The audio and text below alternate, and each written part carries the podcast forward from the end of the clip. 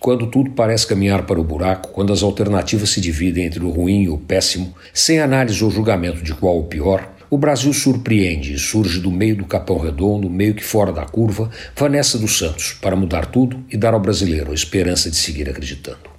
No momento de vaca indo para o brejo e porca torcendo o rabo, com o frio castigando milhares de pessoas em situação de rua, com a inflação comendo pouco dinheiro de milhões de famílias, com a política mostrando o que tem de feio e de ruim, surge sem ninguém chamar uma menina que estufa o nosso peito, enche o cidadão de orgulho e mostra de forma simples que ser bom não é para qualquer picareta travestido de bom menino. Vanessa dos Santos é a campeã mundial sub-18 de salto em distância.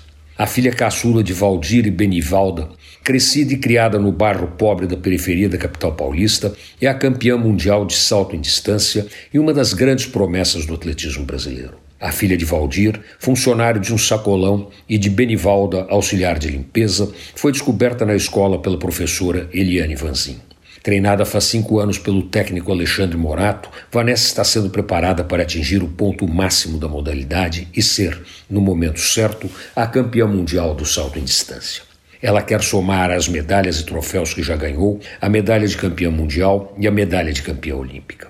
Vanessa sabe que, para isso acontecer, o grande esforço tem que ser seu e ela treina arduamente para chegar lá. O sonho de conhecer o mundo já está se tornando realidade.